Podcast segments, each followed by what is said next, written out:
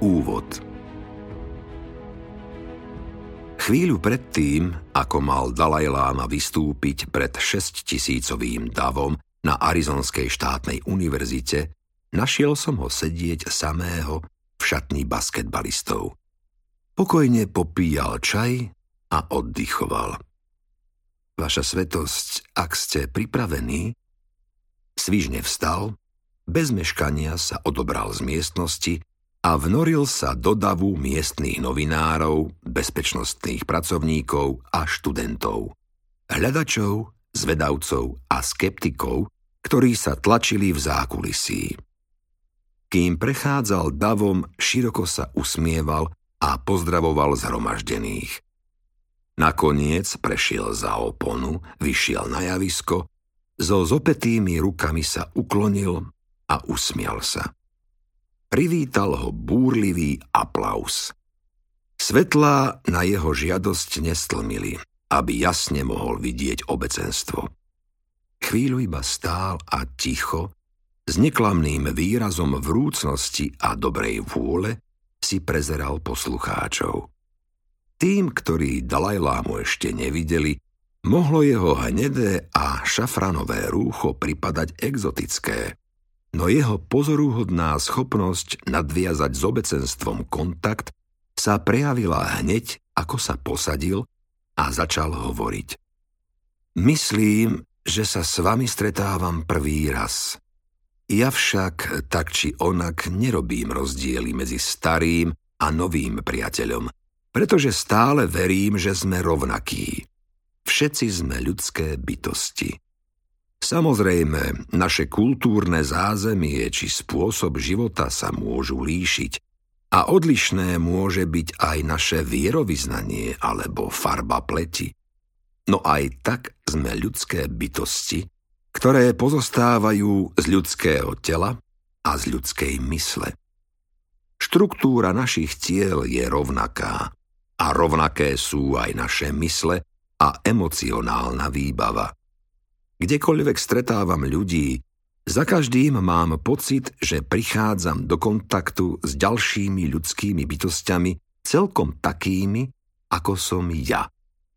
V takejto rovine sa mi komunikuje s druhými oveľa jednoduchšie. Ak budeme zdôrazňovať špecifiká, ako napríklad to, že som tibetan či buddhista, tak sa prejavia rozdiely. Lenže tieto veci sú druhoradé. Ak odložíme rozdiely nabok, myslím si, že budeme môcť komunikovať bez ťažkostí, vymieňať si názory a podeliť sa o skúsenosti. Týmito slovami začal Dalaj Lama v roku 1993 týždeň trvajúci rad verejných vystúpení v Arizone. Jeho návšteva Arizony sa začala plánovať pred desiatimi rokmi. Bolo to vtedy, keď sme sa stretli prvýkrát v Daramšale v Indii, kam som zavítal vďaka malému výskumnému grantu, aby som študoval tradičné tibetské lekárstvo. Daramšala je krásna a pokojná dedina, posadená na úbočí pred horia Himalájí. Už takmer 40 rokov je domovom tibetskej exilovej vlády, teda od čias, keď Dalaj Láma po brutálnej invázii čínskej armády spolu so 100 tisíc ďalšími Tibetanmi opustil Tibet. Počas môjho pobytu v Daramšale som spoznal niekoľkých členov Dalajlámovej rodiny a vďaka nim sa podarilo zorganizovať moje prvé stretnutie s ním. Na verejnej prednáške z roku 1993 Dalaj Lama hovoril o význame toho, aby sme k druhému človeku pristupovali ako k rovnocennému. Presne toto bola najsilnejšia črta nášho prvého rozhovoru v jeho domove v roku 1982. Dalaj Lama, zdá sa, má neobyčajnú schopnosť dostať človeka do stavu úplného uvoľnenia a nadviazať s ním jednoduché a priame spojenie. Naše prvé stretnutie trvalo asi 45 minút a ako veľa iných ľudí a ja som sa vrátil z toho stretnutia vo výbornej nálade s pocitom, že som práve stretol skutočne mimoriadného človeka. V priebehu nasledujúcich rokov, súbežne s tým, ako sa môj kontakt s Dalajlámom prehlboval, postupne som si začal ceniť viacero jeho jedinečných kvalít. Dalajláma sa vyznačuje prenikavou inteligenciou, bez akejkoľvek rafinovanosti. Srdečnosťou, ktorá nemá nič spoločné s rozváčnou sentimentalitou. Nesmiernym humorom, ktorý však nie je ľahkomyselný a, ako to už zistili mnohí ľudia, schopnosťou skôr inšpirovať, než ohúrovať. Postupom času som nadobudol presvedčenie, že Dalaj Láma sa naučil, ako žiť s vedomím plnosti a s takou vyrovnanosťou, aké som u iných ľudí nikdy nevidel. Zaumienil som si, že odhalím princípy, ktoré mu to umožnili dosiahnuť. Napriek tomu, že Dalaj Láma je buddhistický mních, ktorý celý život strávil buddhistickým výcvikom a štúdiom, prebudila sa vo mne zvedavosť, či v jeho systéme názorov a cvičení možno nájsť niečo, čo by bolo použiteľné aj pre nebudhistu metódy, ktoré by nám po aplikovaní v našom živote pomohli stať sa šťastnejšími, silnejšími a možno aj menej úzkostnými. Nakoniec sa mi naskytla príležitosť hĺbšie preskúmať jeho názory, pretože počas jeho arizonského pobytu sme sa stretávali denne a mohli sme nadviazať na rozsiahlejšie rozhovory ktoré sme viedli u neho doma v Indii. V priebehu našich rozhovorov som rýchlo zistil, že ak chceme zosúladiť naše stanoviská, musíme odložiť to, čo nás rozdeľuje. On identitu buddhistického mnícha, ja zasa západného psychiatra. Napríklad, jedno z našich prvých sedení som začal tým, že som mu predložil určité všeobecné ľudské problémy, ktoré som ilustroval niekoľkými rozsiahlými rozbormi anamnéz. Opísal som mu prípad ženy, ktorá nevedela ukončiť svoje sebadeštruktívne správanie napriek tomu, že to malo neuveriteľne negatívny dopad na jej život. Spýtal som sa Dalajlámu, či má vysvetlenie pre takéto správanie. A čo by poradil? Jeho odpoveď ma zaskočila. Po dlhom mlčaní a premýšľaní povedal Neviem. Pokrčil plecami a schutí sa rozosmial. Keď si všimol moje prekvapenie a sklamanie, že som nedostal konkrétnejšiu odpoveď, Dalaj Láma povedal Niekedy je veľmi ťažké objasniť, prečo ľudia robia to, čo robia. Stane sa ešte neraz, že nenájdete jednoduché vysvetlenia. Keby sme sa mali pohrúžiť do detajlov každého jednotlivého života, vzhľadom na to, že ľudská mysel je taká zložitá, bolo by dosť ťažké pochopiť, čo sa deje, čo sa v nej presne odohráva. Myslel som si, že sa vyhýba odpovedi. Lenže ja som psychoterapeut a mojou úlohou je prísť na to, prečo ľudia robia veci, ktoré robia. Opäť vyprskol do smiechu, ktorý mnoho ľudí považuje u ňoho za taký neobyčajný. Je to smiech, ktorý prekypuje humorom a dobromyselnosťou. Je neafektovaný, neviazaný a začína sa v hlbokých polohách, až sa nakoniec vyšplhá o niekoľko oktáv a skončí vo vysokej tónine radosti. Myslím si, že by bolo extrémne ťažké pokúsiť sa zistiť, ako funguje myseľ 5 miliárd ľudí, povedal so smiechom. Bolo by to nemožné. Z buddhistického hľadiska určitú udalosť či situáciu ovplyvňuje množstvo faktorov. Vlastne ich môže byť až toľko, že niekedy sa vám vôbec nepodarí vysvetliť, čo sa to deje, aspoň v konvenčnom zmysle. Keď si všimol moje znepokojenie, poznamenal. Zdá sa, že pri pokuse určiť zdroj problémov nejakého človeka sa západný prístup pri všetkej úcte odlišuje od buddhistického. Základom západného spôsobu analýzy je silná racionalistická tendencia. Predpoklad, že všetko sa dá zdôvodniť. Navyše tieto obmedzenia vznikli vďaka určitým premisám, ktoré sa považujú za samozrejmosť. Uvediem príklad. Prednedávnom som sa stretol s niekoľkými doktormi z lekárskej fakulty. Hovorili o mozgu a tvrdili, že myšlienky a pocity sú dôsledkom rôznych chemických reakcií a zmien v mozgu. Položil som im teda otázku. Je možné pripustiť opačný proces, v ktorom myšlienka vyvolá v mozgu chemické javy? Najzaujímavejšia mi však pripadala odpoveď toho vedca. Povedal, vychádzame z premisy, že všetky myšlienky sú produktom alebo činnosťou chemických reakcií v mozgu. Takže ide len o akúsi nepružnosť, neochotu zmeniť svoje myslenie.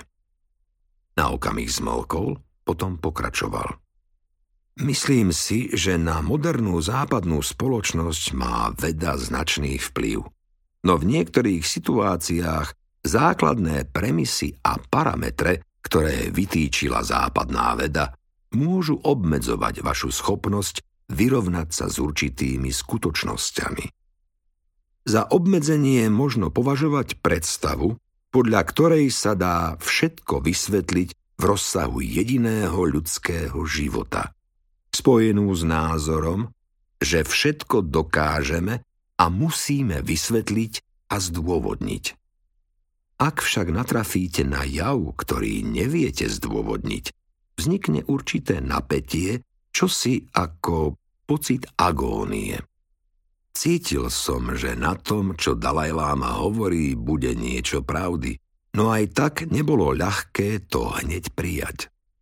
Nuž, keď v západnej psychológii narazíme na také ľudské správanie, ktoré sa dá ťažko vysvetliť, ešte vždy disponujeme určitými metódami, pomocou ktorých môžeme pochopiť, čo sa vlastne deje. Napríklad, predstava o nevedomej či podvedomej časti mysle zohráva významnú úlohu.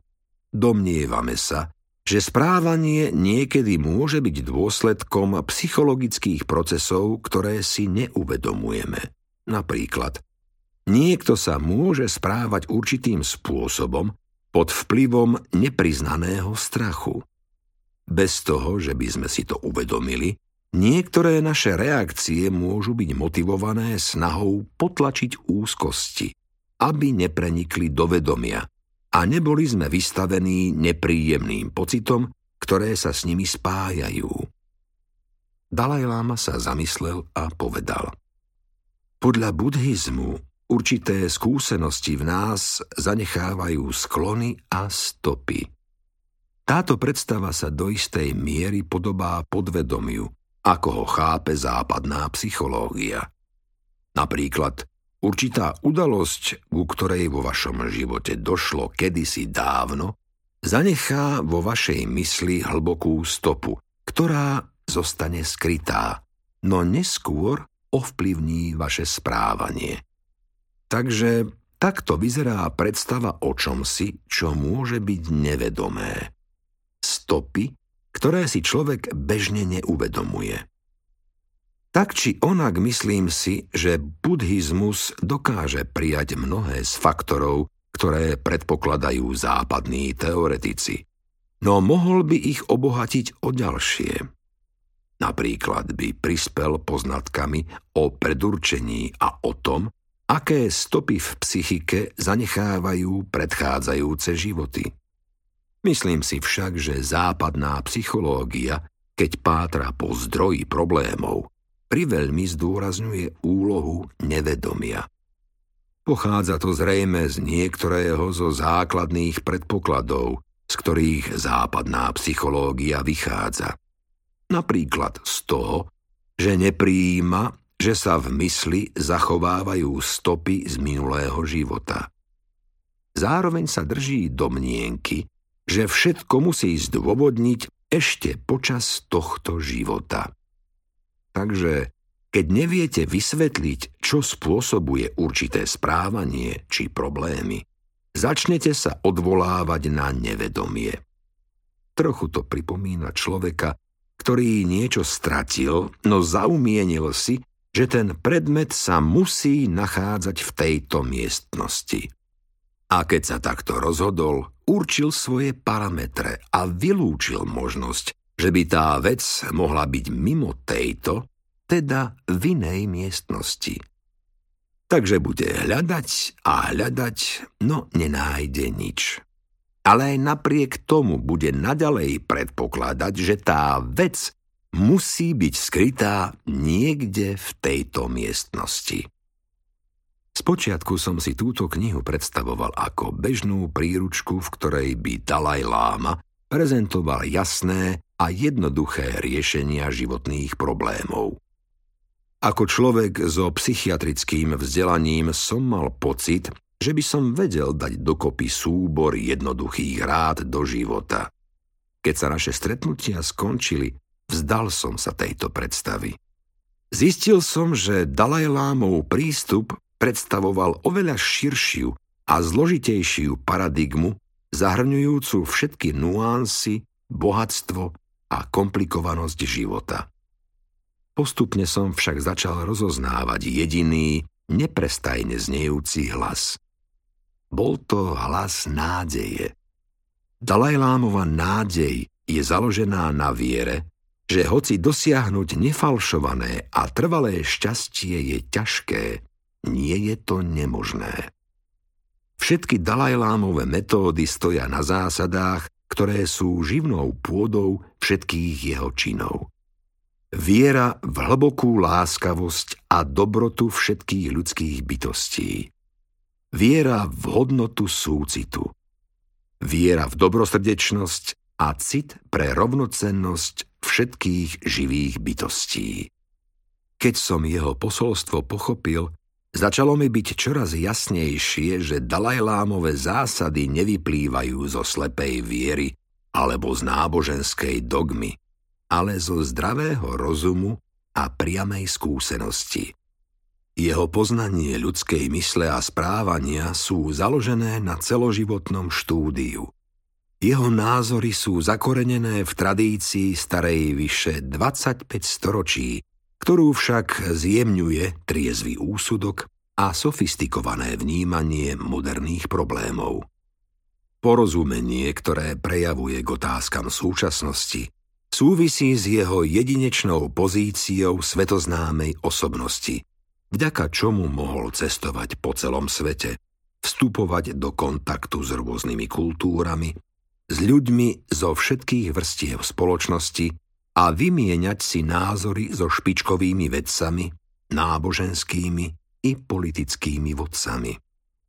V zásade nám dáva príklad rozumného prístupu k ľudským problémom, ktorý je zároveň optimistický a realistický. V tejto knihe som sa snažil ukázať, ako Dalaj Lama pristupuje k západným poslucháčom. Začlenil som do textu obsiahle citáty z jeho verejných vystúpení i z našich súkromných rozhovorov. Mojím úmyslom bolo poskytnúť čitateľom taký materiál, ktorým sa okamžite môžu začať v každodennom živote riadiť. Na niektorých miestach som sa rozhodol upustiť od pasáží, v ktorých sa Dalaj Láma zaoberal skôr filozofickými aspektmi tibetského buddhizmu. Dalaj Láma už napísal množstvo vynikajúcich kníh o rôznych aspektoch buddhistickej cesty. Časť prvá Zmysel života Prvá kapitola Právo na šťastný život Verím, že pravým zmyslom nášho života je hľadanie šťastia. To je jasné. Či je niekto veriaci alebo nie, či vyznáva toto alebo tamto náboženstvo, všetci hľadáme v živote niečo lepšie. Takže nazdávam sa, náš život v skutočnosti smeruje k šťastiu. Týmito slovami, ktorými sa Dalaj Láma prihovoril početnému obecenstvu v Arizone, prešiel rovno k jadru svojho posolstva. Jeho tvrdenie, že zmyslom života je šťastie, vyvolalo vo mne otázku.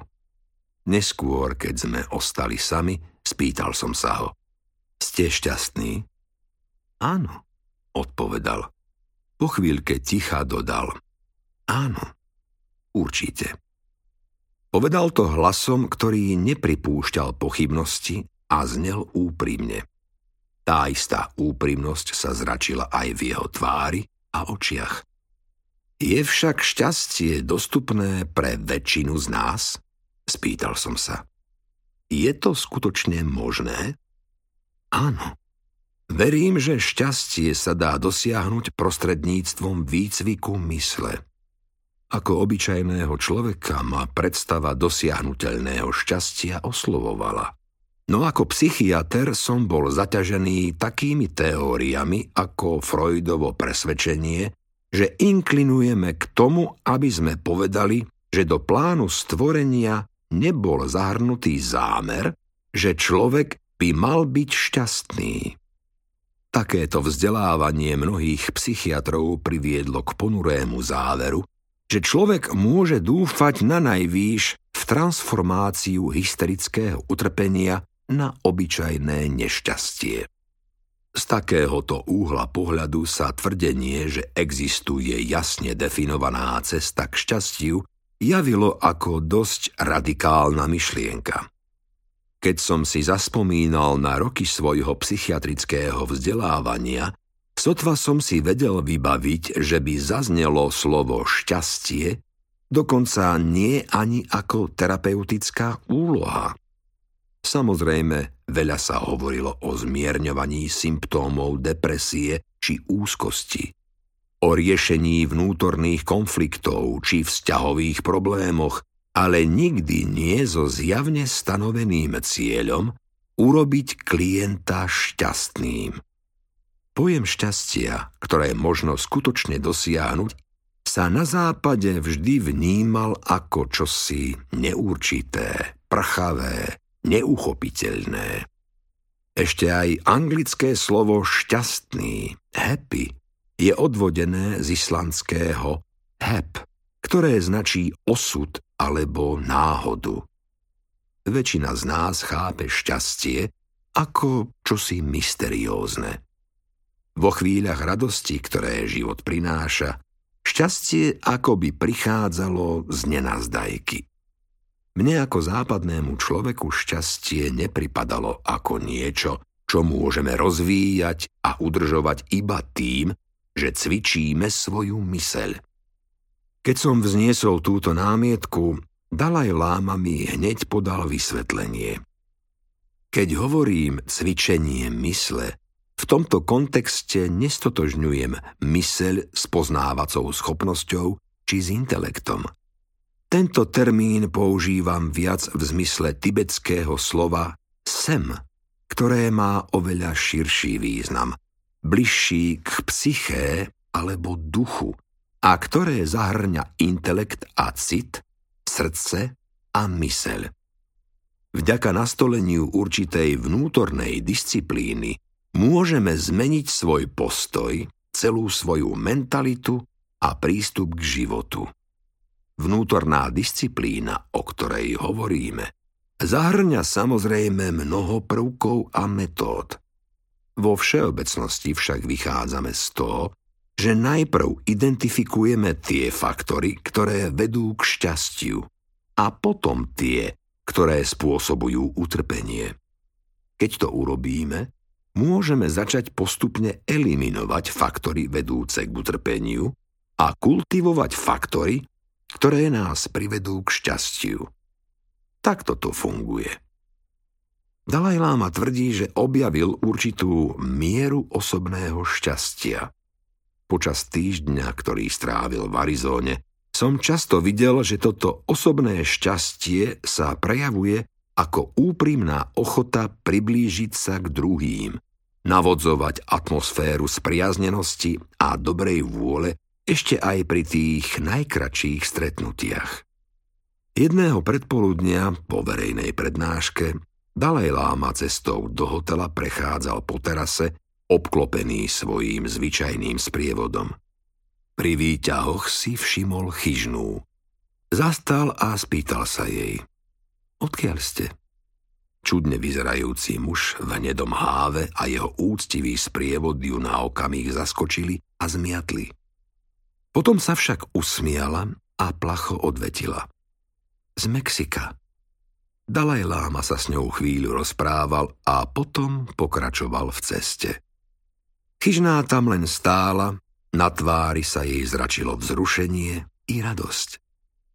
Nasledujúce predpoludnie v tom istom čase a na tom istom mieste sa chyžná objavila znova, no aj so svojou kolegyňou.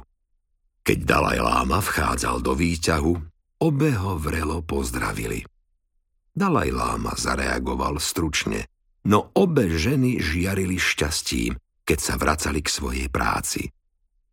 Po tejto udalosti každý deň pribudlo zo pár ďalších chyžných. V tom istom čase a na tom istom mieste. Na konci týždňa tam stáli už tucty chyžných vo svojich šušťavých, sivo-bielých rovnošatách. Vytvorili uvítací špalier, ktorý sa tiahol po celej dĺžke cesty vedúcej k výťahom. Naše dni sú spočítané. Práve v tejto chvíli prichádzajú na svet tisíce ľudí. Niektorí budú žiť len niekoľko dní či týždňov, aby potom tragicky podľahli chorobám alebo sa stali obeťami nešťastia. Iným je zasa súdené dožiť sa 100 rokov, ba možno aj o čosi viac a okúsiť všetko, čo život ponúka. Výťazstvo, zúfalstvo, radosť, nenávisť a lásku. Jeden nikdy nevie. No či už prežijeme jeden deň alebo sto rokov, ústredná otázka zostáva vždy tá istá. Čo je cieľom nášho života? Čo dodáva nášmu životu zmysel? Zmyslom našej existencie je hľadanie šťastia. Zdá sa to logické a západní myslitelia od Aristotela po Williama Jamesa sa na tejto myšlienke zhodnú. Nie je však život, ktorý je založený na hľadaní osobného šťastia, sebecký, ba až nenásytný? Nie nevyhnutne.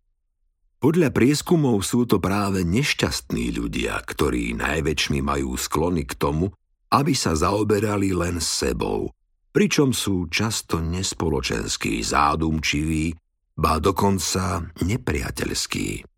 Šťastní ľudia, naopak, sú spoločenskejší, pružnejší, tvorivejší a ľahšie znášajú každodenné frustrácie. A čo je najdôležitejšie, sú láskyplnejší a tolerantnejší ako nešťastní ľudia. Bádatelia vymysleli niekoľko zaujímavých experimentov, ktoré dokazujú, že šťastní ľudia preukazujú určitý stupeň otvorenosti, ochotu zbližovať sa s druhými a pomáhať im. Napríklad dokázali v testovanom subjekte navodiť šťastnú náladu situáciou, v ktorej daná osoba nečakane nájde peniaze v telefónnej búdke. Jeden z výskumníkov potom v prestrojení prešiel okolo a z ruky mu náhodou vypadol štvos papierov. Bádatelia chceli vidieť, či sa sledovaný subjekt pristaví, aby neznámemu človeku pomohol.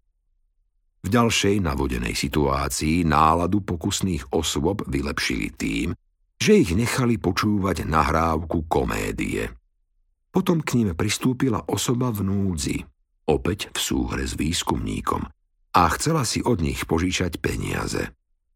Bádatelia zistili, že jedinci, ktorí sa cítili šťastní, boli náchylnejší pomôcť alebo požičať peniaze niekomu, než členovia ďalšej pozorovanej skupiny, ktorí dostali tú istú príležitosť pomôcť, no ich nálada nebola vopred vylepšená. Keďže tieto experimenty nepotvrdzujú názor, podľa ktorého úsilie o dosiahnutie osobného šťastia nejakým spôsobom vedie k sebeckosti a uzavretosti, každý z nás môže uskutočniť vlastný pokus v laboratóriu každodenného života. Predstavme si napríklad, že sme uviazli v dopravnej zápche. Po 20 minútach sa premávka konečne pohne, no autá sa presúvajú len pomaly. Po vedľajšom aute zazrieme ženu, ktorá chce prejsť so svojím autom do nášho prúdu a zaradiť sa pred nás. Ak máme dobrú náladu, skôr sa stane, že spomalíme a necháme ju, nech nás predbehne. Ak sa však cítime mizerne, môže sa stať, že jednoducho len zrýchlime a medzeru medzi vozidlami zaplníme. Trčím tu už celú väčnosť, tak prečo by som mal kohokoľvek pustiť? Začneme teda tým, že základnou premisou zmyslu nášho života je hľadanie šťastia. Je to vízia šťastia ako reálneho cieľa, ku ktorému možno dospieť. A keď začneme rozpoznávať faktory, ktoré vedú k šťastnejšiemu životu, zistíme, akým spôsobom hľadanie šťastia prospieva nielen jednotlivcom, ale aj ich rodinám a celej spoločnosti.